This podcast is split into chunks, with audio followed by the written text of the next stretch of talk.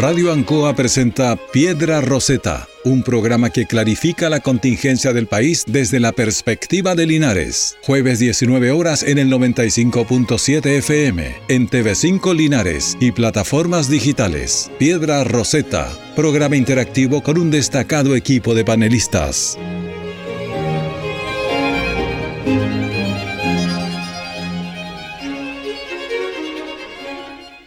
Tardes y bienvenidos a una nueva edición de este programa Piedra Roseta. Un saludo cordial a todos los oyentes de Radio Ancoa, Canal 5 y a nuestras distintas plataformas a través de las cuales pueden disfrutar, esperamos, así lo sentimos nosotros, de este programa YouTube y por supuesto Facebook. No se olviden también nuestro número de WhatsApp al cual nos pueden efectuar consultas, preguntas, conversar con nosotros también. De inmediato, por supuesto, los saludos habituales a nuestros panelistas estables. Eh, don Marcos Villagra, abogado, eh, ejerció labores eh, gubernamentales en algún gobierno que lo podrá señalar. Muy buenas tardes, don Marco. ¿Cómo está Héctor? Saludos cordiales. José, ¿cómo están? Muchas don, Don Rodrigo Godoy, economista, ingeniero comercial, hombre también dedicado a la empresa. Muy buenas tardes, querido amigo. A las asesorías más bien amigo mío, es un gusto estar compartiendo esta mesa con ustedes. Un saludo para todos. Y don José Asbun, abogado, eh, quizás el que ha sido más político de todos nosotros terminando, porque fue candidato a Core, si es que no me equivoco. Eh, un placer, un honor tenerlo por aquí, don José. Muchas gracias, Héctor. Igual con los señores panelistas y bueno, con todos quienes nos están escuchando en las diferentes plataformas. Dirigente estudiantil. ¿eh? también, dirigente estudiantil. Y por supuesto, un saludo cordial a nuestra nueva panelista estable, eh, Paula Nuche, nuestra eh, colega, también abogada, quien fuera también candidata a diputada, que en este momento desafortunadamente por cuestiones de la pandemia no podrá estar presente con nosotros, pero sí lo estará a través de un contacto telefónico en unos minutos más. Pues bien, damos inicio a esta nueva versión de Piedra Roseta y déjenme partir con una reflexión, una especie de editorial que por supuesto esta vez que me toca encabezar el programa me daré esta licencia y esta libertad. En apenas seis días, o lo que es lo mismo en solo 168 horas, el gobierno del presidente Boric ha mostrado su talante. Para algunos la inexperiencia quedó en evidencia, para otros la arrogancia les pasó la cuenta, para los suyos se trata de la nueva forma de gobernar. Lo cierto es que lo vivido por la ministra Siches, del todo condenable, es para algunos ejemplo de la improvisación e ingenuidad con la que el nuevo gobierno asumió los desafíos que tiene el país. Sintomático de aquello es no solo la forma en que se enfrentó el atentado que sufrió la ministra, sino también el desconocer su gravedad. Fueron solo balas al aire, dijo la vocera de gobierno. O se incluirán las demandas de los presos políticos mapuche, aseveró la ministra Siches. De más está decir que jamás usaron la expresión terrorismo. Por otra parte, el presidente Boric, en diversas entrevistas, partió la semana enemistándose primero con la Iglesia Católica, por la presencia del cardenal Esati en la misa de Asunción. Sin embargo, no tuvo problemas en nombrar a Felipe Berríos como encargado de campamento, luego se desdice. Sacerdote que fuera estrecho amigo del defenestrado y denunciado por abusos sexuales sacerdote Renato Poblete. Posteriormente, se trenza en una polémica artificial con el rey de España, a quien culpó del atraso de la ceremonia de asunción del mando, raudamente negada por la corona, quien señaló haber cumplido estrictamente el protocolo del, equipo presidencial. Y cerró el día de ayer echándole la culpa al aforo, señalado por sus asesores del por qué no se había invitado a los empresarios a la ceremonia de asunción. Empero, no tuvo problemas para invitar a un dirigente de la CAM que según el ranking mundial de terrorismo es una organización terrorista. La pregunta es entonces, queridos panelistas, ¿arrogancia, ingenuidad o simplemente la nueva forma de gobernar? Don Marcos, por favor, tiene la palabra. Frente al tema que tú nos planteas, Héctor, probablemente estoy de acuerdo con el 10, entre un 10 y un 15% de la, de la editorial. Eh, eh, específicamente. No esperaba, más, querido Marco. Pero sí creo que si estamos hablando de seis días de instalación del gobierno, estamos recién en una etapa inicial, en la, en la parte embrionaria. Yo tengo mis cuestionamientos que es propio a la situación que le ocurrió a la ministra Siches, y creo que hay una situación que hay que estar revisando permanentemente. Yo creo que fue una, una acción no recomendable políticamente. Eh, primordialmente porque recién se estaba instalando el gobierno, hay todo un tema con la instalación incluso de los delegados presidenciales en las regiones, quienes son los que tienen la visión más directa, más inmediata de las situaciones que están ocurriendo en los territorios y quienes tienen la obligación también de eh, gestionar la instalación del gobierno. Entonces, eh, probablemente, eh, si esta situación hubiese sucedido en un mes más, habríamos tenido los primeros cortes de cabeza en el gobierno, porque una situación de esta naturaleza, con las connotaciones que está teniendo y con las derivadas que puede tener políticamente, representa un daño para los primeros días de gestión del gobierno. Y más que estar hablando de, de la solucionática, Hoy día estamos viendo cómo se agrega un, ingrediente más a este complejo problema que estaba ocurriendo en la Araucanía. Y déjame decirte una cosa que sí me parece que hay que tener como eh, una cierta eh, cuidado con, algunos conceptos que algunas personas han señalado respecto de las lunas de miel que existe en los gobiernos. Eh, los gobiernos no pueden llegar a improvisar a mí me tocó decirlo con mucha fuerza respecto del gobierno de Piñera. Esta improvisación que nos tuvieron acostumbrados entre el primer y el segundo gobierno eh, era inaceptable e inadmisible. A ti no te puede sorprender una pandemia. A ti no te puede sorprender que estén ocurriendo situaciones o que estén generándose problemas en el mundo y que tú lo, tomes como eh, que, que, hubiese habido un terremoto, un tsunami, una situación de esa naturaleza. Eh, probablemente eh, la institucionalidad es la que tiene que estar siempre dispuesta y estar previendo cuando tengan que aparecer esta clase de problemas. Por lo tanto, creo que al gobierno hay que darle, en este caso, eh, una luz de alerta, hay que ponerlo a que no hay que tener una etapa, una etapa perdón, de puesta en marcha que ya no van a ser dos meses, tres meses seis meses, sino que hoy día se cuentan en días. ¿Es solo eso, don José, o efectivamente hay algo de improvisación o ingenuidad en la forma en que se enfrentó esta primera semana? Epítetos bien subidos de tono los que usted hizo, Héctor, y concuerdo muchos de ellos. Yo le agregaría inexperiencia también eh, y también, pucha, algo que se, que se ve a la legua, por decirlo de alguna forma, la, la, eh, eh, la diferencia de opiniones de repente entre los mismos cabezas o cabecillas de este gobierno, ministros me refiero mm. específicamente, que yo creo que vamos a ahondar más en, el, en, este, en este programa, pero hay cosas que me resuenan un poco lo que dice Héctor, perdón, eh, Marco, respecto a que no te puede, o sea, estoy totalmente de acuerdo en el que tiene que hacer una luz de alerta, esto sucedió en la primera semana, ¿cierto? pero eh, no tanto la luna de miel, como tú lo bien decías, concuerdo, pero eso de que no te puede sorprender una, una pandemia o una guerra o hechos que de los que estamos hablando algo mucho más calamitoso, ¿cierto? Eh, no, no, es simplemente un hecho específico o pequeño. Es cosa de ver los países más desarrollados del mundo, en, Europa, que no fueron capaces de soportar el primer embate de esta pandemia. Creo que hay que separar algunas cosas en las que efectivamente un gobierno puede de repente dar palos de ciego en una y otras cosas, pero tenemos que separar también hechos un poco más, más graves en los que yo creo que muchos no están preparados en el segundo. Lamentablemente, ojalá lo estuvieran, pero creo que también hay que tener esa, esa, ese espejo.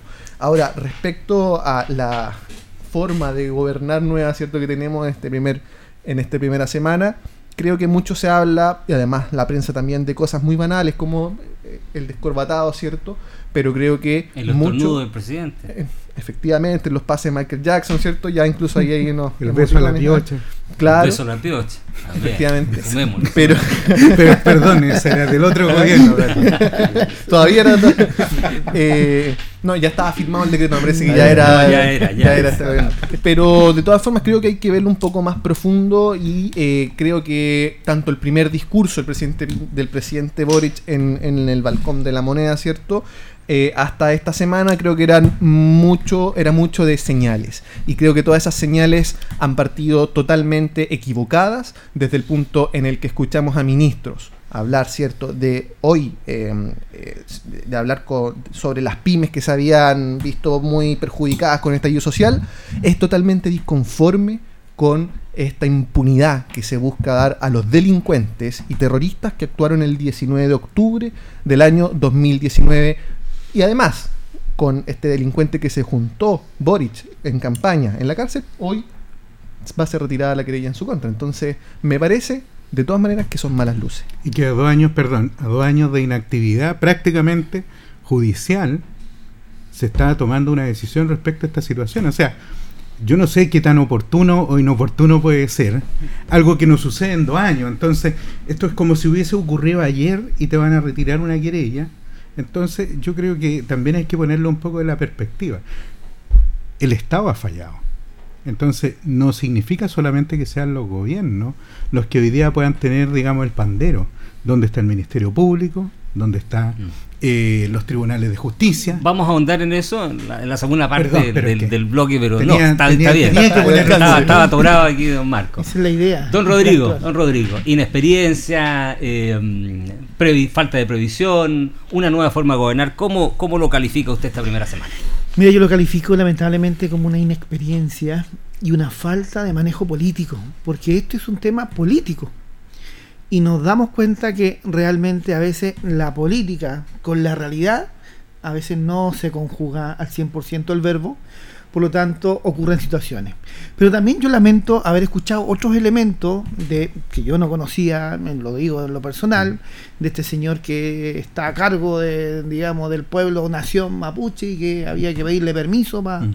para ir para allá. O sea, también, o sea, uno quiere ceder, quiere tratar de intervenir, otro le da lo mismo si viene o no viene porque tenía que pedirme permiso. O sea, ¿quiénes tenían que estar enterados de esta visita? ¿Cómo se iba a operar? Cuando yo me, voy a rescatar una cosa, Mm. la buena voluntad. La buena voluntad de querer zanjar algo o de querer dar una buena señal. También lamento bajarle el perfil a situaciones tales como lo que ocurrió de que lo vemos ahí, vehículos quemados, vehículos atravesados, balas y todo lo demás, y eso, eso es innegable. Si nosotros lo vivimos aquí en Linares, situaciones que están ocurriendo también, y no vamos a hacer, le vamos a bajar el perfil, sí, aquí hay narcotráfico en Linares, hay gente que está a la usanza de los santiaguinos usando disparos y funerales y, y- y matanzas entre ellos. Entonces no nos podemos hacer los sordos ante eso y tenemos que reconocerlo. Yo apelo a que tiene que haber una voluntad política de apoyar, de apoyarse, porque a la final, ¿qué es lo que queremos? Que se solucione este tema de este conflicto, no sé. Yo al menos en lo personal busco que ojalá tengamos una solución y que haya una tranquilidad y que haya una paz, sobre todo para la, la, la- la gran cantidad de ciudadanos que viven en la Araucanía y que no tienen nada que ver con el conflicto y que los atañe porque viven ahí. Entonces, desde ese punto de vista, yo lamento la inexperiencia y creo que hay que enmendar el rumbo, hay que tener humildad, reconocer que se equivocaron y muy bien lo que dice Marco, o sea, en, en, en 30 días más esto corre en cabeza, o sea, Mm. entonces lamentablemente también otro error que todavía habían autoridades que todavía ni siquiera habían sido nombradas. Si este era un proyecto, eh, o es un proyecto que, como tal, eh, tengo que tener los brazos articulados de tal manera de que cuando yo asumo ya tengo toda una estructura armada. Y eso pasa también porque somos coaliciones pequeñas, es un país que está muy fraccionado políticamente, entonces tenemos que recurrir a nuestros amigos que dicen ser que es parte del gobierno, entonces me tienen que recomendar gente que yo ni siquiera conozco.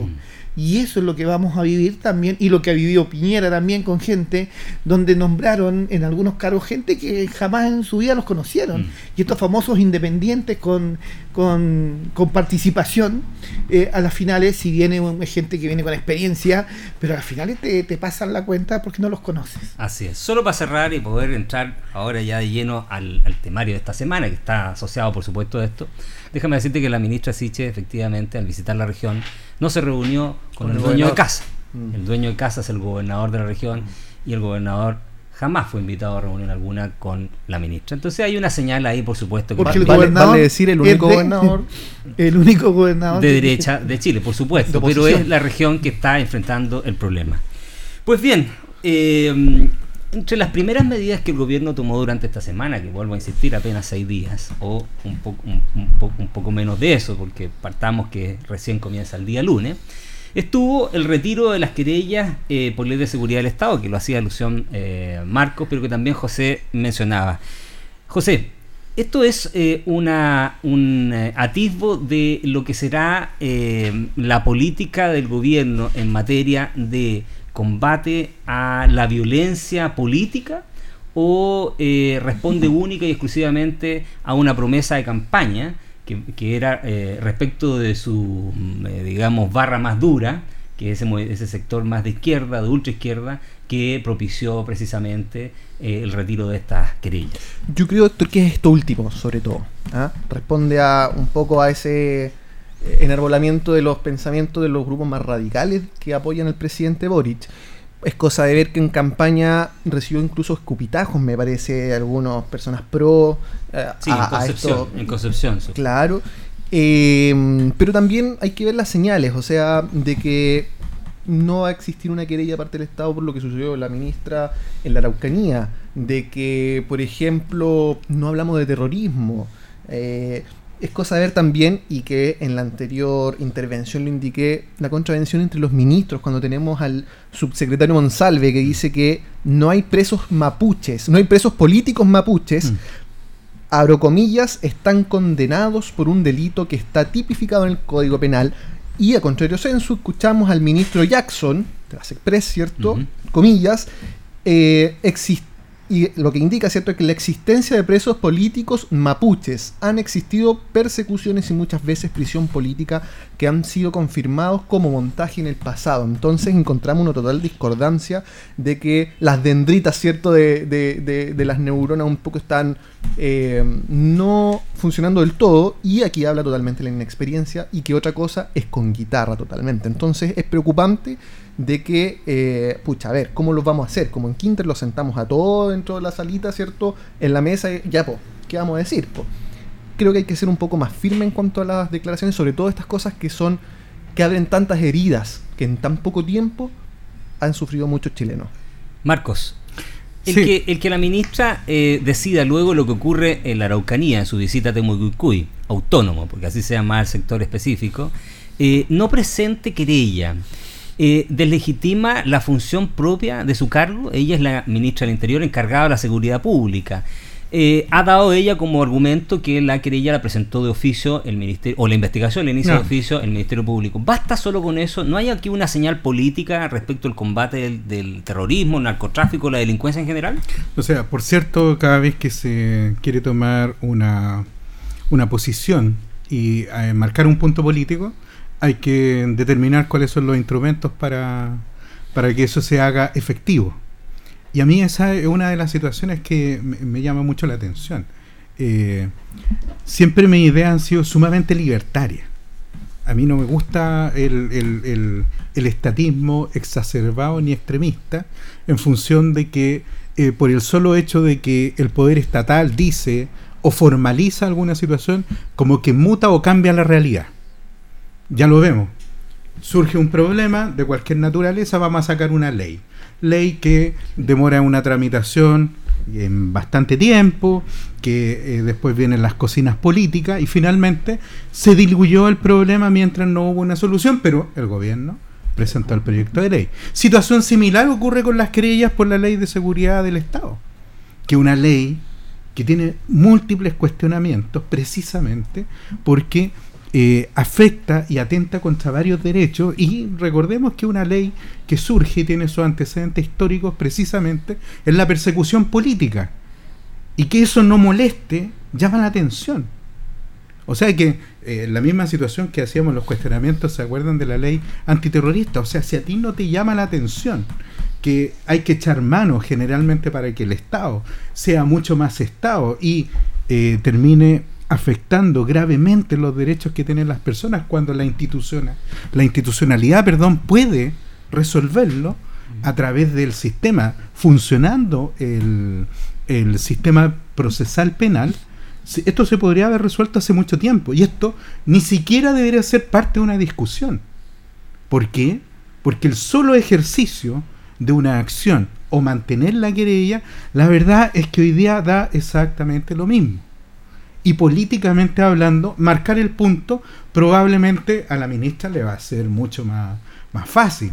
Digamos, va a bajar un ala de las personas que hoy día están reclamando que prontamente hay que dictaminar esto, pero la verdad es que probablemente, frente a la ocurrencia de esta situación, la primera pregunta que se van a hacer es qué es, qué es lo que ocurrió.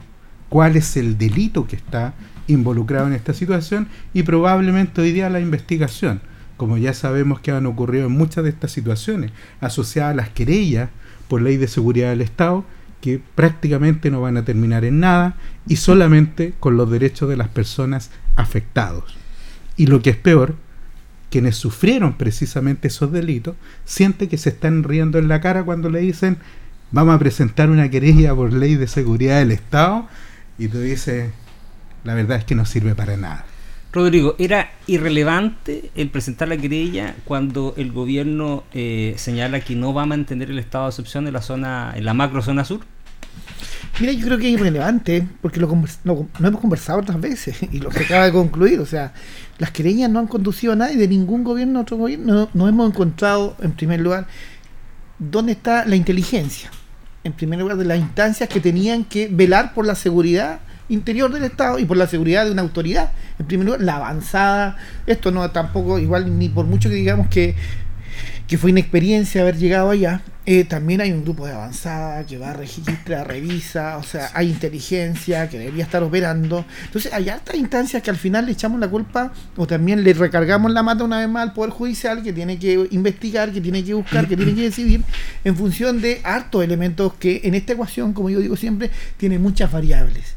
Y esas variables también tienen a la vez muchos factores y nos encontramos con una arista, una telaraña de responsabilidades que es bastante grande. Y a las finales, el Estado, creo que en, este, en este momento está fallando en general. Nos encontramos también con que la justicia está fallando. Si bien tenemos causas de dos años que todavía hay gente que está, yo no soy abogado, ustedes son abogados y saben perfectamente lo que significa tener una causa pendiente donde no, no lo tienes, ni lo, ni lo, ni lo enjuiciaste, ni, ni le encontraste pruebas y lo tienes todavía detenido. O sea, ponte en el lugar de un familiar tuyo que le hubiera pasado eso. O sea, ¿qué hubieras hecho? ¿Qué haces tú? Pongámonos también en lugar, en, la, empatía es, ponerse en el lugar de la persona, independiente de por qué fue, en general, de las situaciones. Entonces, de alguna manera creo que tiene que haber solución. Y cuando también, para ganar hay que perder algo. Y yo creo que también ceder es una buena señal a veces de dar este, de dejar eh, sin efecto esto o quitar las querellas en el fondo, de manera que es una buena señal para mitigar el tema de la violencia. Si muchos se justifican en que, los presos de esto y vamos a la revuelta, ya ahora no tiene, le estás quitando un motivo. Ya no tienes este motivo para ir a hacer destrozos. Te los sacamos. Ahora, ¿cómo avanzamos en la negociación? ¿Cómo mejoramos las cosas? Yo apelo a eso. Bueno, motivos siempre van a haber. Hoy día vimos la primera marcha de la ACES, la primera del año, eh, por un tema de acoso sexual, lo que está levantándose en todos los colegios, pero por cierto, eh, temas van a haber y todos los movimientos van a tener un tema. Solo para cerrar esto y finalmente eh, seguir avanzando en el temario, la Fiscalía Regional de la Araucanía, el día de hoy, a través de su fiscal regional, Oscar Garrido, señaló que en la Araucanía no existen presos políticos, que todos aquellos que han sido enjuiciados a través del proceso eh, procesal, del, vaga redundancia, el sistema procesal penal, tal como lo decía José, eh, son por delitos tipificados en el Código Penal, por lo que aquella expresión, por lo menos él señala, no se justifica. Entonces es más fácil seleccionar, porque hay que buscar qué son los presos políticos. Claro. ¿O era a qué se refería el ministro Jackson? O era que se, eh, por supuesto, eh, eh, el, punto político es que finalmente se utilizan expresiones que, como las de preso político o terrorismo, para ser justos con las expresiones que se utilizan, que siempre van a estar cargadas con un tinte eminentemente político partidista, eso es evidente. Bueno, en la semana también fueron surgiendo otros temas que son tan relevantes como lo propio de la seguridad pública y lo que nos afecta al bolsillo, por cierto, siempre nos va a llamar la atención. Las primeras señales del gobierno han sido, primero, eh, por el lado de el famoso quinto retiro. Si bien el, el, proyecto presentado por el diputado Lincoln no cumplió requisitos formales, ya aparte de incluso hoy el oficialismo ha planteado que es necesario un quinto retiro. Sin embargo, el presidente Boric fue majadero y claro al señalar que no estaba con el quinto retiro y hoy en declaraciones del ministro Marcel ha señalado que todas aquellas eh, expresiones terroríficas que se planteaban como justificación en contra del cuarto y primero, segundo y tercer retiro se están haciendo carne hoy. Marco, el retiro, la situación económica, la eh, eh, reunión que tuvo el ministro de Hacienda y el ministro de Economía con los empresarios, ¿demuestran una actitud distinta de la que en principio la oposición, hoy oposición al presidente Boris, planteaba o esperaba? Mira, yo quiero destacar un, un tema que es evidente, el oficio del ministro de Hacienda.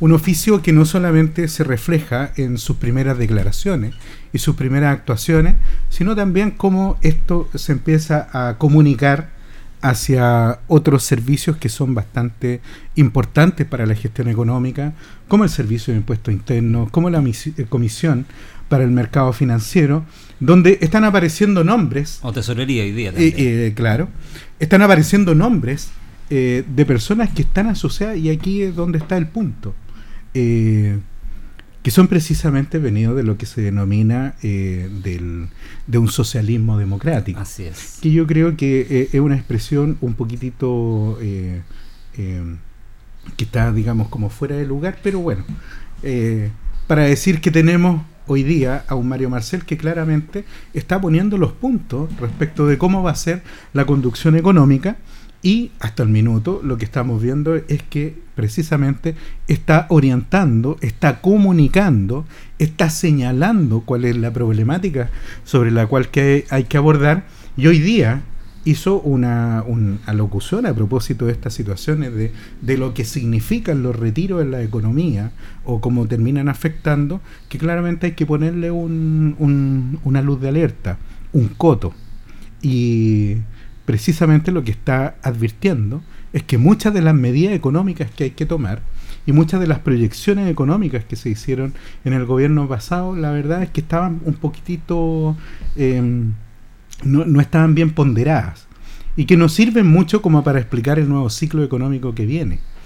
Y desde esa perspectiva creo que Mario Marcel, a diferencia de lo que pudimos ver en estos seis días, de lo que hablamos en la primera parte, en la parte económica realmente da, desde mi perspectiva por lo menos, una tranquilidad que no se veía hace mucho tiempo en Teatino 120 en el Ministerio de Hacienda. Hace mucho tiempo que no se veía a un ministro de Hacienda realmente empoderado de las finanzas públicas.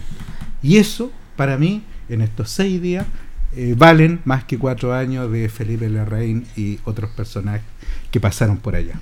José, ¿alcanza esto, esta sapiencia, eh, sabiduría eh, que está expresando Marco respecto al ministro de Hacienda para sostener, impedir los cantos de sirena que piden un sueldo mínimo de 500 mil pesos ya? Bueno, ya escuchamos también de que eso va a ser gradual hacia el final del gobierno, que al final fue como frenar un poco también mucha expectativa. Yo creo que no alcanza con una o dos declaraciones de, un ministro, sino que yo creo que eh, si nos vamos a empecinar en, discursos, yo creo que podríamos decir que el, el gobierno pasado eh, se acerca a, un 6 de nota sobre 7. ¿ya? Yo creo que tenemos que re- verlo reflejado en acciones, en hechos concretos, que yo sé que, sobre todo desde el Ministerio de Hacienda, no es que sea de la noche a la mañana eh, lo, que, le indico, sino que yo creo que eh, va a ver hacia dónde va, hay que ver hacia dónde van conducidas las políticas. Pero yo creo que mucho puede hacer el ministro Marcel, pero poco lo van a ayudar si las declaraciones que pueden hacer otros cabecillas de este gobierno generan incertidumbre al mercado, generan incertidumbre a la inversión, generan incertidumbre en general a eh, muchas otras acciones que pueden ver empañada la relación que puede llevar a, a efecto el ministro. Rodrigo, y finalmente esta capacidad que está mostrando el ministro Marcel y esta amplitud de criterio que está mostrando también el ministro Grau al reunirse con los pequeños empresarios, las pymes en general, eh, ¿cómo se condice con lo que está planteando la Asamblea Constituyente o Convención Constituyente en una serie de iniciativas, por ejemplo, aquellas que tienen que ver con las expropiaciones, el término de las eh, concesiones en materia minera, eh, o todo el capítulo relativo a los derechos de propiedad de los pueblos originarios. ¿Cómo el ministro de Hacienda va a plantearse frente a los inversionistas internacionales, allegándolos e invitándolos a invertir, cuando tiene ese panorama bastante revuelto? Bueno, en honor a la verdad hay que informar también que en el mundo de la minería está la gran minería y la pequeña minería. Así es. Y que eso tiene también bastantes eh, familias que viven de la pequeña minería y que son mm, emprendedores, son microempresarios. Y obviamente que tenemos el otro rubro también de, de la gran empresa y la, y la pequeña empresa. Lo primero, mm, ratifico que María Marcel realmente ha demostrado, ha dado señales buenas de ser un estabilizador dentro de este proceso. Prueba de ello es la bolsa, no, no, había un hecatombe, como decían que iba a haber un hecatombe en la bolsa, que eh, aparte igual que ha habido eh, una partida de capitales tremenda, pero hoy día se mantiene estable. Tenemos un dólar que hoy día bajó la barrera de los 800 pesos, terminó en 799. Entonces, de alguna manera hay una estabilidad, hay una confianza en estas políticas que se van a revertir. Ahora, desde el punto de vista de la convención, de lo que tú dices, todo depende de la interpretación a priori que se le está dando. Entonces, no está todavía no está el texto completo de cómo va a ser eso y si realmente es viable que se eh, haga una expropiación con financiamiento o sin financiamiento, que era una de las grandes discusiones, ¿no es cierto?, que están establecidas en eso. Y no tenemos la lectura completa de eso, solamente hay interpretaciones vagas cuando tú ves una primera instancia y salimos, oye, pero ¿qué están haciendo esto? tenemos otro. Eh, lo que vemos hoy día es que al menos hay una responsabilidad fiscal desde el punto de vista de, las finanzas. Se trata también de equiparar la balanza. Esto, eh, esto es inédito de juntarse con las pequeñas mm. empresas en primer lugar y tratar de eh, darle esperanza de que vamos a tener una reactivación pese a que, insisto, viene una situación compleja. Que lo reconoció el mismo presidente. Exactamente. Y también lo otro en el sentido de la responsabilidad fiscal desde el punto de vista de que no nos podemos hacer los ciegos, los sordos y los mudos de que el mm. daño que produjo los retiros del 10% hoy día lo estamos viviendo. Es parte de, pero es una, es una arista también de toda la ecuación financiera de lo que tenemos en la relación hoy día. Y también desde ese punto de vista también nos podíamos... La, la otra pregunta que yo planteo, o sea, Chile hoy día necesita el 10%, los ciudadanos lo necesitan, o es un tema político más que nada medir fuerza, quién puede lograr, porque sí, hay un proyecto que es viable que se puso horas antes o, un día antes de que finalizara la última discusión de ese cuarto retiro que fracasó, que también por eso se llama cuarto retiro, porque la gente entienda que solamente se han hecho tres mm. retiros y que esto es por nombre de, de proyecto nomás, que hoy día se llama quinto retiro, pero han habido solamente tres. Así es. Y bueno, eh, seguramente también tendrá que enfrentar eh, el proyecto los super ricos, pero eso lo vamos a conversar después de los necesarios minutos de pausa comercial y luego volvemos seguramente ya con Paula Nuche en, eh, al aire.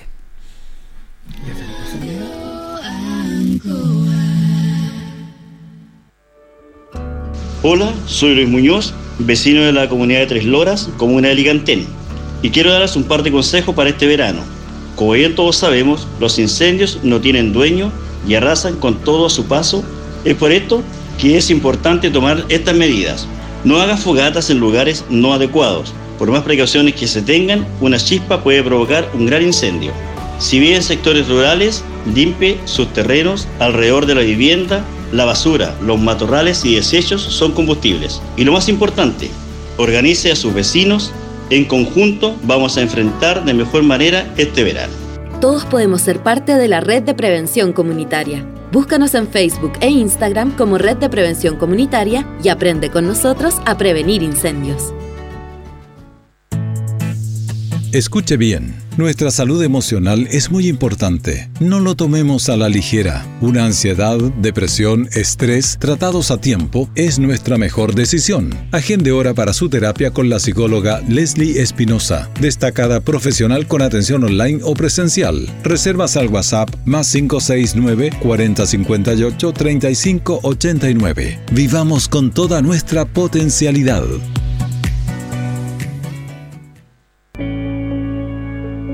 Vivir implica un constante peligro. Escuche, coronavirus, asaltos, incendios, violencia vial y accidentes de tránsito, salud mental, emergencias, pero el mejor seguro para su vida es el que usted mismo se forja. Adelántese, actúe con responsabilidad, manténgase bien informado. La radio es líder en credibilidad y le acompaña todo el día, todos los días. Archie, Radios del Maule, compromiso de verdad.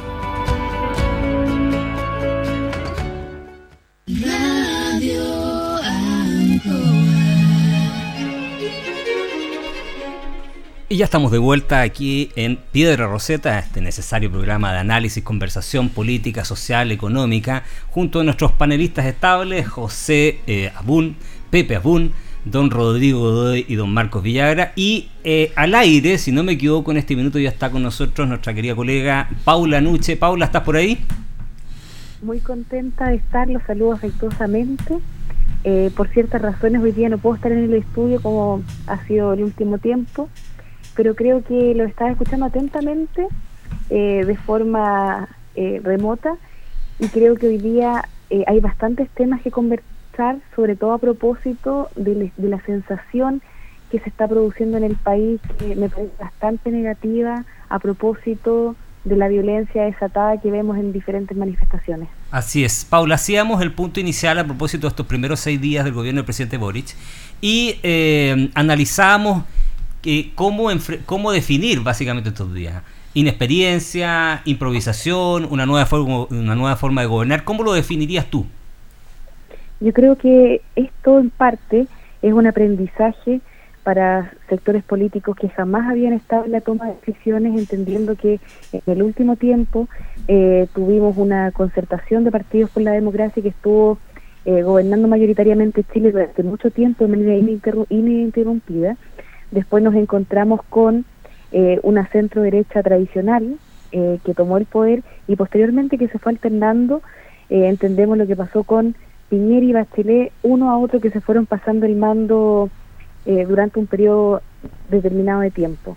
Hoy día nos damos cuenta que, según cómo se han ido nombrando las autoridades a nivel nacional, a nivel local, vemos hartas caras nuevas eh, a propósito de lo que es la administración de lo público, porque muchas habían estado participando desde los movimientos sociales o desde diferentes luchas. Pero eh, me parece que yo espero que exista un poco de mesura y de sensatez uno cuando asume desafíos eh, nuevos, también tiene que tomar en consideración la experiencia. Y no hablo tan solo de la experiencia de las personas mayores, sino que también las personas que han estado con cierta simpatía y que también han estado participando en gobiernos anteriores. ¿Y por qué lo digo? Quiero tomar el punto ahí. Muchas veces se descalifica eh, o se habla, se habla con bastante odio a propósito de los que estuvieron o de las personas que tienen más años en política, etcétera pero se nos olvida que también para que el presidente electo haya resultado con ese porcentaje, muchas de las personas que eran de la ex nueva mayoría, personas de centro, lo apoyaron. Por lo tanto, creo que tiene que haber mesura y acá lo importante es que se genere, ojalá, un gobierno de buena manera y no violento y no donde están todos golpeando la mesa como hemos visto. Yo creo que eso es algo criticable diversos sectores, eh, diversos sectores de la izquierda, extremistas, eh, sectores que tienen que ver con los pueblos originarios, con diversas manifestaciones, están, como se dice vulgarmente, en el campo muy acabronados. Yo creo que estar en, acabronado no es bueno, eh, sobre todo en un comienzo en donde se podría generar una era de transformación. A, propósito de eso, Paula, tomo tus últimas palabras este encabronamiento, digamos, que utilizaste a propósito de lo que ocurre, eh, podemos eh, situarlo perfectamente en eh, Temucuicuy autónomo. ¿Qué te parece finalmente que la ministra decida no presentar una querella al respecto? ¿Es una señal política esto? ¿Te parece adecuado? Me parece que hoy día hay un conflicto latente y ante el diálogo muchas veces está ausente y en donde vemos que eh, hay una consigna que es el ojo por ojo, diente por diente, que sabemos que es nefasta cuando se aplica a lo público, cuando se aplica a las decisiones políticas propiamente tal, al final termina siendo un despelote. Creo que aquí hubo una señal clara del gobierno a propósito del diálogo. Lo que no me parece correcto es que siento que hoy día estamos en un Estado unitario, en un Estado de derecho, y en donde una persona puede transitar libre por todo lo largo de nuestra patria. Entonces me parece que es inadecuada la manera de plantearse. ¿Y por qué? Los pueblos originarios están dando una lucha importante a propósito de lo que es el Estado plurinacional o también lo que es el multiculturalismo según la corriente que se quiera tomar al respecto. Pero lo que sí es urgente es que tienen que tener un reconocimiento y tienen que tener una valoración a propósito de la toma de decisiones. Pero ¿qué es lo que pasa? Que ciertos grupos radicalizados, al golpear la mesa tan fuerte, vienen a generar anticuerpos en las otras partes de la sociedad. Y yo creo que eso es lo que podría pasar la cuenta si es que no son capaces de regular un poco eh, esas emociones tan viscerales que hemos visto en algunos personajes. Pero Paula, ¿basta solo con el diálogo? Eh, si no me equivoco, la presidenta Bachelet 1 inició conversaciones, hubo diálogo, el presidente Piñera 1 también, y el presidente Piñera 2 a través de su ministro Monero, Moreno se reunió no en una, sino eh, varias veces con distintos dirigentes y actores eh, de la comunidad mapuche durante mucho tiempo. Incluso hubo reuniones de la cúspide de los empresarios con sectores del pueblo mapuche y la Araucanía. ¿Basta solo el diálogo con movimientos que como lo ocurrido en el caso de la ministra Siche, son capaces de quemar vehículos, disparar al aire eh, e impedir el paso por caminos públicos? Yo creo que es necesario el diálogo, pero no el diálogo como lo hemos visto que se ha dado según nuestra institucionalidad. Eh, entendemos, y por qué quiero hacer la analogía, que muchas veces el diálogo es cuando una parte se siente y manifiesta que, cuáles son las opciones o qué es lo que quiere. Y la otra no le queda más que determinar sí o no. ¿Y en qué lo quiero comparar? A propósito de la, nuestra institucionalidad de participación que tenemos en Chile, que es la 20.500 que se aplica a los servicios públicos y por lo tanto también se aplica la institucionalidad que tenemos en nuestro país a propósito del tema indígena, que sería eh, la CONADI, en donde muchas veces estos diálogos, ¿qué pasa? Viene la autoridad, hace algún tipo de intervención, una pregunta, y para que la gente que nos está escuchando lo entienda de manera clara, le pregunto, ¿usted qué quiere, té o limonada? ¿Y qué pasa si, la, si por algún motivo eh, la forma de generar el diálogo, las alternativas del diálogo y la vinculación de ese diálogo después de que se realiza, ¿qué es lo que pasa? Muchas veces queda en nada. Y yo creo que eso es lo que nos ha pasado la cuenta. Tratar de ponernos por encima muchas veces eh, y no respetar idiosincrasias que son diferentes. Lo que no quiere decir que tenemos que estar de rodillas, ni un sector ni el otro, pero sí también tener una especie de respeto Creo que fue súper desafortunado y lo reprocho totalmente el actuar a propósito de estar limitando el paso, de estar arrogándose eh, ciertas atribuciones o ciertas funciones una persona individual que no las tiene, a propósito del Estado de Derecho que vivimos. Pero también creo que ponerse en una situación de jurídica, de, perseguir, de negar esto, eh, provocaría todavía más esa efervescencia social y sería como un paralelo al diálogo. Creo que en esta instancia, por lo menos, se actuó bien, pero yo estaría atenta a cómo se van desencadenando los próximos los próximos hechos, porque creo que realmente eh, debería existir un cambio de actitud de ambas partes para que se avance, porque si no, cuando uno grita, el otro grita más fuerte, el otro termina gritando más fuerte, no nos escuchamos nadie, ninguno, y no se avanza, no se consigue nada. Bueno, Paula, agradecemos tu participación. No sé si quieres continuar con nosotros o estás eh, en, otras actividades, pero eh, las reflexiones que tú haces siempre son muy eh, atingentes, nos alumbran en este tipo de situaciones y seguramente el panel tendrá para debatir aquello mismo. Muchas gracias, Paula. Gracias, yo me voy a quedar escuchando y cualquier cosita que necesiten estoy acá. Muchas gracias, Paula. Bueno, ya Paula Nuche hacía varios puntos interesantes a propósito del diálogo.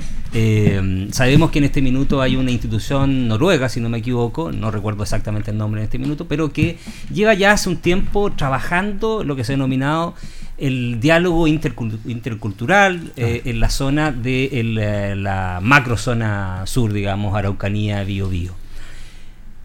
Biobío se lo preguntaba a Paula, ¿basta solo el diálogo con movimientos que eh, ya han dicho, como hubo declaraciones el día de hoy del lonco de Temo Autónomo, que señaló que las reivindicaciones del pueblo eh, mapuche en esa zona, Temo pasan por la autodeterminación? José. Incluso más profundo que eso, recordemos que indicó que para poder entrar allí, para poder, tenían que preguntarle a él. O sea, él da la autorización para poder llegar prácticamente.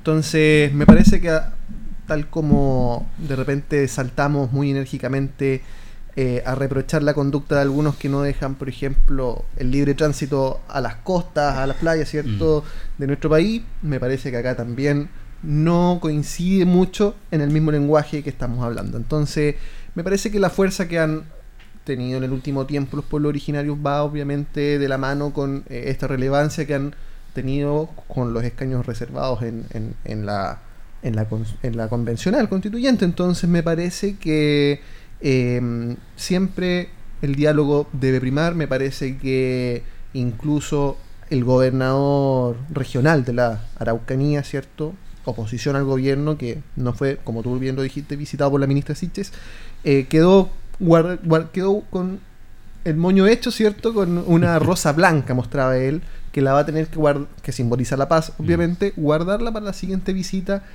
Como dijo la ministra, que esta semana siguiente iba a ir eh, el Subsecretario. y luego viene- me parece que eh, eh, ese discurso de la ministra Siches va mucho, mucha palabrería, pero poco de fondo. Me parece que eh, deben mostrar mejor las cartas, obviamente que iniciar con diálogo, pero creo que algo más profundo, sobre todo si piensan sacar el estado o retirar el estado de, de- de excepción, me parece que, que tenemos que conocer un poco más allá. Y ojalá, como dijo hace algunas horas atrás el ex candidato presidencial José Antonio Cast, ojalá que el presidente Boric deje también la estrategia del silencio. Creo que ha guardado silencio esta, esta semana con hechos que son bastante graves, o sea, un ataque a una ministra de Estado, como es la ministra de- del Interior, me parece que eh, hubiese sido necesario algún escuchar al presidente por lo menos. Y no solo ver sus pasos de baile que fueron una toma de foto bien hecha. Rodrigo, a propósito de lo mismo, ¿no te parece un poco sintomático efectivamente que el presidente Boric no haya eh, efectuado ninguna declaración al respecto? Cuando, disculpa, cuando en otras ocasiones con temas menores ha salido a la calle y ha señalado eh, con bastante fuerza y vehemencia su condena o rechazo? Sí, es lamentable la incongruencia a veces que se cae, no sé. Es joven, tiene asesores que a lo mejor uno le dice una cosa, el otro le dice otra cosa y al final gana una voz.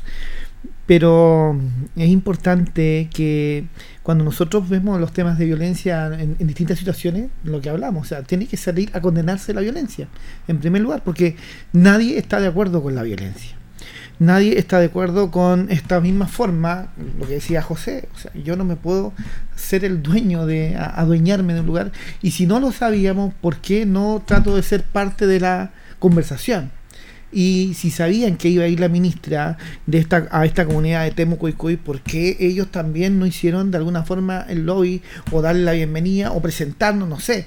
Busco yo algo cuando queremos hacer las cosas bien, eh, queremos tratar de dar buenas señales, todos tienen que aportar. Y en eso aquí cada uno aporta con su soberbia, cada uno aporta con que al final esto es, yo hablo una cosa, no es el diálogo. Yo le encuentro la razón a Ana Paula cuando, cuando dice el dialogar. No se sabe dialogar. Si al final nos encontramos cuando eh, y veamos una conversación común y corriente, una persona cuenta una historia y el otro lo único que quiere es que termine la historia para contar su historia. Entonces, eso nos falta. Nos falta dialogar, nos falta conversar, nos falta ceder y buscar buenas voluntades, pero en la realidad, buenas voluntades, perdón, buenas voluntades reales de cuáles son los gestos que deberíamos. Y por último, tratamos de entender el mapa. O sea, hoy día hay pequeños reinos, está este señor a cargo, está este otro señor, juntémoslo, porque también es fácil decir, yo podría, si soy autoridad, me vengo de allá y digo, ¿saben qué? Realmente la, Arauca- la Araucanía está dividida, porque me encontré con un señor que está a cargo de Temuco y Cuy, hay otro señor que está a cargo de, de la, de la parte precordillerana de, de, de la Araucanía, hay otro señor que está a cargo de la parte costera, o sea, están divididos, o sea, no están de acuerdo. Podría yo malinterpretar eso, ¿no? Y utilizarlo, divide para vencer, y no es la idea. Queremos que esto se solucione. Así es. Eh, Rodrigo mencionaba, Marcos, eh, la condena transversal al- a la violencia. ¿Es efectivo que todo el mundo condena la violencia? ¿Por qué te pregunto esto? ¿Cómo- ¿Cuál va a ser la actitud de los movimientos más radicales dentro del gobierno del presidente Boris? En específico, por ejemplo, el Partido Comunista. ¿Cuál es la visión que tiene finalmente ese sector? ¿Cómo va a ser la, eh, ¿Cuál va a ser el brazo político, la muñeca del Partido Comunista y estos movimientos más extremos? Pensando, como bien lo dice Rodrigo, que finalmente esto es política. Sí. Bueno, como no tengo la calidad de militante del Partido Comunista, me es muy difícil responder por el Partido Comunista. Pero sí te puedo decir algo, me parece, y esto es mi experiencia en la trayectoria en, en- en los temas de carácter político. Eh, no saber comunicarse, no saber poner las palabras correctas, eh, no establecer las políticas públicas adecuadas y ajustadas a un determinado momento, digamos, ha sido el talón de Aquiles, yo creo, de los gobiernos y, y podríamos irnos siempre más para atrás y, y capaz que lleguemos al otro presidente más joven de la historia, don Manuel Blanco Encalada. Entonces, ¿por qué, ¿y por qué eh, digo esto? Porque precisamente el tema de la violencia en la, en, en- en la política eh, fue parte fundamental del siglo XX. Y no solamente la violencia política, eh, digamos, de los que estaban eh, fuera del sistema o antisistémicos, también el, eh, el, Estado eh, usó, aplicó y generó mucha violencia respecto de las personas. Yo te lo digo con temas muy pequeños. Eh, en, en, este tema de lo que hablamos de lo libertario.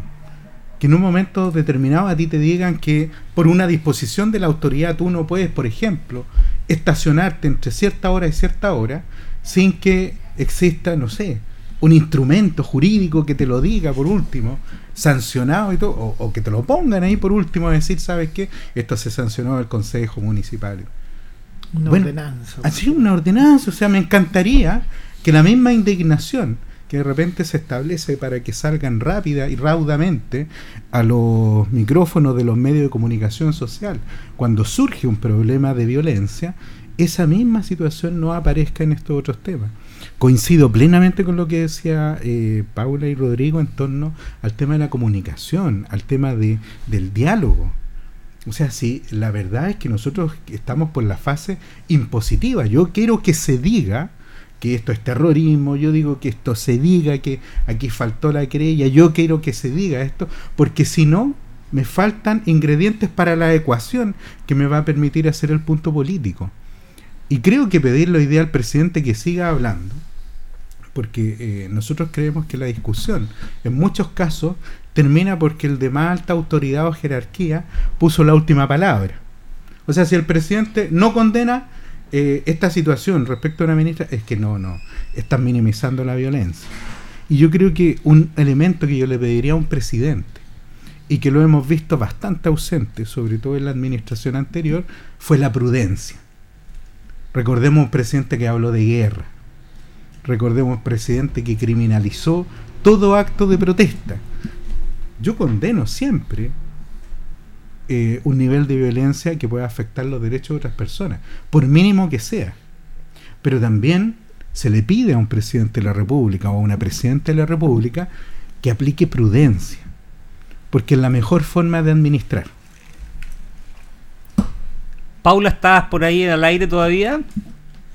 Aquí estoy, estaba escuchando atentamente lo que comentaban. Y a propósito eh, de lo como nos queda poquito tiempo, de lo que estábamos hablando del diálogo y cómo se ha ido generando un poco esta génesis de este último tiempo entre el gobierno y la convención, quería mencionar a propósito del fenómeno que se está provocando, primero a propósito de la conformación de amarillos, que es un grupo de personas que no están a favor ni en contra de la nueva constitución, pero sí que han puesto ciertos puntos a propósito de mantener el Estado democrático, un Estado unitario, generar también eh, ciertas transformaciones, pero respetando un poco la tradición jurídica chilena. Y por otra parte, otro movimiento que salió esta semana, que me parece importante mencionar, que se llama Not Apruebo, que derechamente es eh, un rechazo, pero diferente a lo que es la, eh, la derecha tradicional, que en definitiva lo que busca es como sentar la base, como para que sea, para que exista una tercera vía, más allá de la prueba y el rechazo, sino que más propositiva. Creo, y aquí quiero ser enfática, que independientemente de lo que nosotros pensemos, sea la postura que sea, que se generen ciertas discusiones teóricas por intelectuales, por personas ligadas a la política o a la ciencia, va a enriquecer el debate. Un debate público eh, convencional que nos hemos dado cuenta que ha estado pobre a propósito de los derechos o de la discusión propiamente tal. Pero tampoco es culpar a los convencionales constituyentes. Este es un proceso nuevo, en un periodo democrático, en un periodo de paz, que yo creo que sobre la marcha mucho se está aprendiendo. De hecho, recordemos cuánto tiempo se demoraron en elaborar el reglamento para recién tomar las decisiones eh, eh, procedimentales. Pero creo que hay que estar atento, aprovechar esta instancia, informarse eh, y ver si realmente lo que yo me siento identificado como yo como chileno eh, quiero o no quiero que se genere este cambio constitucional según lo que yo creo que va a ser mejor para Chile. Perfecto. Quiero mencionar, para terminar, el punto, si me lo permite, Sí. querido Héctor, que hoy día se consagró la comunicación social, el derecho al, al, al ocio y la neurodivergencia para pasar al texto constitucional. ¿Qué quiere decir esto? Que se quiere establecer como un derecho constitucional, el, por ejemplo, el derecho al ocio, el derecho al Sí, descanso, el sí, derecho sí. a estar tranquilo, a hacer las cosas que a uno le gustan. Ahí uno puede tener opiniones diferentes. Yo creo que a mí me gusta en lo personal como constitucionalista, una constitución que sea precisa y que me permita dar la base para la base y sentar el Estado que yo quiero. Y hay derechos que son importantes, pero que sin lugar a dudas, eh, si vamos a estar consagrando el derecho al ocio, a mí me parece mucho más fundamental consagrar el derecho a la salud y que ésta sea garantizada para todos, universal. Creo que son derechos que tienen distintos rangos, entonces yo quiero que la gente tampoco se confunda y que no crea que hay que eh, asegurar todo para que estemos bien. Hay que preocuparse de lo verdaderamente importante. Así es. Paula, te agradecemos tu intervención. Eh, nos despedimos. Me despido finalmente también con nuestros panelistas. Marcos, unas últimas palabras a propósito de lo que señalaba Paula y que queda mucho todavía en el desarrollo de la convención. José y finalmente Rodrigo. Yo le deseo lo mejor y la mejor de la suerte a la convención constitucional. Tienen una tremenda y esforzada tarea y espero que también en la medida en que tenemos la oportunidad de involucrarnos en otros temas de la contingencia, eh, le reservemos su tiempito a la Convención Constitucional para ver cómo van esos avances. Sí, yo voy por lo mismo, creo que, bueno, esto, ahí cortó Paula. Eh, en el último, estos últimos días han sido bastante convulsionados, me parece que la aprobación del artículo que garantiza el aborto sin ninguna restricción, eh, me parece que también merecería mucho, mucho tiempo de análisis. Como que del siglo XXI. Eh, y, entre eso, mucho más. Creo que, es bastante atingente. Un pequeño dato, ayer, ayer eh, se mm, premió en la Plaza de Armas, ¿cierto? Por parte del alcalde Mario Mesa, a, algunos eh, funcionarios de la salud, ¿cierto? Que han sido destacados en la labor por la pandemia. Así que saludos a todos ellos, de verdad, unos héroes. Eh, que han colaborado en nuestra comunidad, especialmente saludar a mi cuñado, Rodrigo Castro, que fue premiado ¿cierto? por la labor en la rehabilitación post-COVID. Rodrigo. Bueno, yo tengo fe en la convención constitucional, espero que igual se enmiende el rumbo, sé que han habido, ha ido para allá y para acá, pero creo que a las finales vamos a tener una, una constitución digna de, nuestro país. Y también tengo fe en que eh, se avance con todos los parlamentarios de ambos lados en sobre todo el tema de que nos está en deuda nuestro país, la salud, la educación, que, que tenemos que velar porque sea un derecho para todos y que todos tengamos acceso, porque eso también va a ayudar a equiparar un poco la cancha de manera que todos tengan las mismas posibilidades. Déjame hacer el punto discordante. Yo efectivamente, y lo he dicho en muchas ocasiones, no estoy de acuerdo con lo que está haciendo la Asamblea Constituyente. Creo que están tomando visiones sectarias de un pequeño grupo eh, que si bien cumple con los dos tercios, pero es básicamente dos tercios de ultra izquierda. El Partido Socialista incluso está subsumido en aquello, esa izquierda democrática que decía Marco. Y creo que en general las iniciativas que se están planteando nos llevan a una debacle económica eh, no necesariamente en los derechos que se están planteando, para que usted sepa, van más de 88 derechos, yo no sé con qué eh, caja fiscal van a financiar todo aquello, pero definitivamente es una preocupación. Y con esto cerramos nuestro programa esta semana, la próxima semana volveremos a otra edición de Piedra Roseta. Saludos cordiales a todos y muchas gracias por escucharnos.